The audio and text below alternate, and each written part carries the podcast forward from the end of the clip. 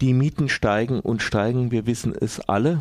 Und ganz kürzlich beginnt sich sogar in der Politik deswegen etwas zu bewegen. Es gab da die Vorschläge der Justizministerin, die Mietpreisbremse etwas anzuschärfen. Und es gibt jetzt ganz aktuell auch noch ein Papier der SPD, das noch weitergeht. Jetzt habe ich am Telefon vom Deutschen Mieterbund Herrn Ulrich Ruppertz. Hallo, guten Morgen. Morgen. Sind Sie zufrieden mit dieser Entwicklung? Also im Prinzip zufrieden insoweit, als die Politik jetzt offensichtlich langsam aber sicher ernst macht und sich diesem Thema und diesen Problemen auf den Wohnungsmärkten widmet. Wir beklagen schon seit vielen Jahren, dass es viel zu wenig Wohnungen gibt und dass die Folge davon ist, dass die Mieten steigen. Jetzt ist dieses Thema offensichtlich in der Politik auch angekommen. Wie bewerten Sie die Vorschläge? Also ich meine jetzt, äh, man kann einerseits über dieses Papier reden, es ist allerdings ja noch nicht so ganz klar, ob das nun dann Wirklichkeit wird. Wie bewerten Sie zum Beispiel die Vorschläge der Justizministerin? Also die Vorschläge der Justizministerin sind mittlerweile Vorschläge des Bundeskabinetts, denn die Bundesregierung hat diese Vorschläge akzeptiert. Das bedeutet, dieses, äh, dieses, dieser Gesetzesentwurf wird jetzt in den Bundestag kommen und dann aller Voraussicht nach von der Koalitionsmehrheit auch beschlossen werden. Da geht es darum, bei der Mietpreisbremse etwas mehr Transparenz zu schaffen. Der Vermieter, der sich auf einen Ausnahmetatbestand zur Mietpreisbremse künftig berufen will, muss dies bereits bei Abschluss des Mietvertrages tun. Er muss dem Mieter also rein Wein einschenken und bei Abschluss des Mietvertrages sagen, für uns gilt nicht die Grundregel der Mietpreisbremse, sondern es gibt eine Ausnahme. Und der zweite Punkt in diesem Gesetz, das die Justizministerin vorgelegt hat, ist die sogenannte Mieterhöhung nach einer Modernisierung. Hier können bisher 11 Prozent der Modernisierungskosten auf die Jahresmiete umgelegt werden. Künftig sollen es nur 8 Prozent sein. Und es soll die Mieterhöhung insgesamt gekappt werden. Höchstens 3 Euro pro Quadratmeter darf die Miete dann innerhalb von sechs Jahren aufgrund von Modernisierungsmaßnahmen steigen. Das sind alles beide Maßnahmen, die ähm, ganz in Ordnung sind, aber beide lösen unser Problem nicht. Beide gehen nicht weit genug. Also wir hätten uns hier etwas mehr Mut bei der Bundesregierung gewünscht. Wir hätten uns gewünscht, dass sehr viel drastischer das Thema bekämpft wird. Warum lösen Sie das Problem nicht?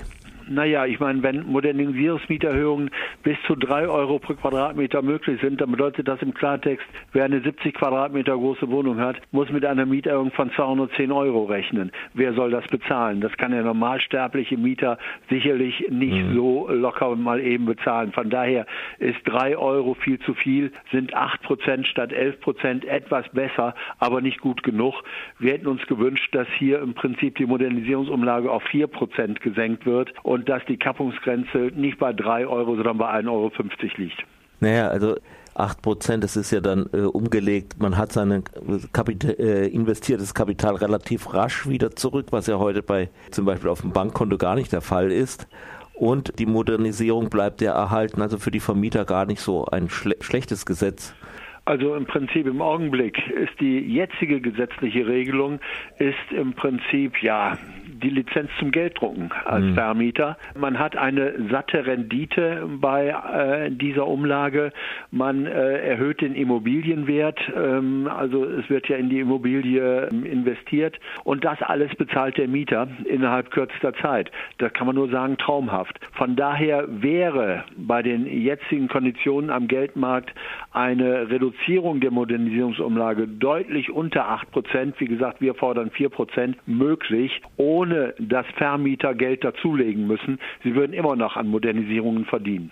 Gibt es denn irgendwelche Möglichkeiten, sich gegen äh, eine Luxusmodernisierung zu wehren? Naja, der Gesetzesentwurf der Ministerin sieht vor, wenn es zu überteuerten Modernisierungen kommt, wenn der Vermieter nur deshalb modernisiert, um den Mieter loszuwerden, weil er dann mit der Wohnung was anderes vorhat, dann kann der Mieter Schadensersatzansprüche geltend machen künftig. Dann wird dies künftig auch als Ordnungswidrigkeit geahndet. Aber um es ganz deutlich zu sagen, diese Luxusmodernisierungen sind Einzelprobleme. Herausmodernisieren, das sind Einzelfälle. Die ganz normale, die stinknormale normale Modernisierung, bei der es zu einer verbesserten Wärmedämmung, neue Heizungsanlage, neue Fenster und so weiter führt, die ist für den Großteil der Mieter nicht bezahlbar. Da muss viel stärker als bisher angedacht in die Mieterhöhungsspielräume eingegriffen werden. Und was halten Sie jetzt von dem neuen Papier der SPD? Naja, das äh, neue Papier der SPD sieht als, als ganz wesentlichen Punkt äh, quasi einen Mietenstopp vor. Die Mieten, auch gerade in bestehenden Mietverhältnissen, sollen nicht mehr steigen, beziehungsweise nur noch in den nächsten fünf Jahren so weit steigen, wie die Inflationsrate steigt. Das ist eine Antwort auf die stetig steigenden Mieten. Mhm. Wenn also beispielsweise in Großstädten wie Hamburg und München die Mieten in den letzten Jahren um 50, 60 Prozent gestiegen sind, in Berlin sogar um 100 Prozent gestiegen sind, dann muss der Politik irgendetwas einfallen, äh, um diesen Trend zu stoppen und um zu sagen, bis hierhin und nicht weiter. Denn die Immobilien sind ja nicht wertvoller geworden. Der Vermieter hat ja nicht zwingend die Immobilie investiert. Er nimmt einfach mehr Geld, weil der Markt es hergibt. Und da muss man sagen, da muss man in diese vermeintlichen Marktgesetze reingerätschen. Da muss man sagen, im allgemeingesellschaftlichen Interesse sind solche Mieterhöhungen nicht akzeptabel. Wir müssen sie begrenzen. Und insofern ist der Ansatz der SPD-Spitze hier durchaus richtig.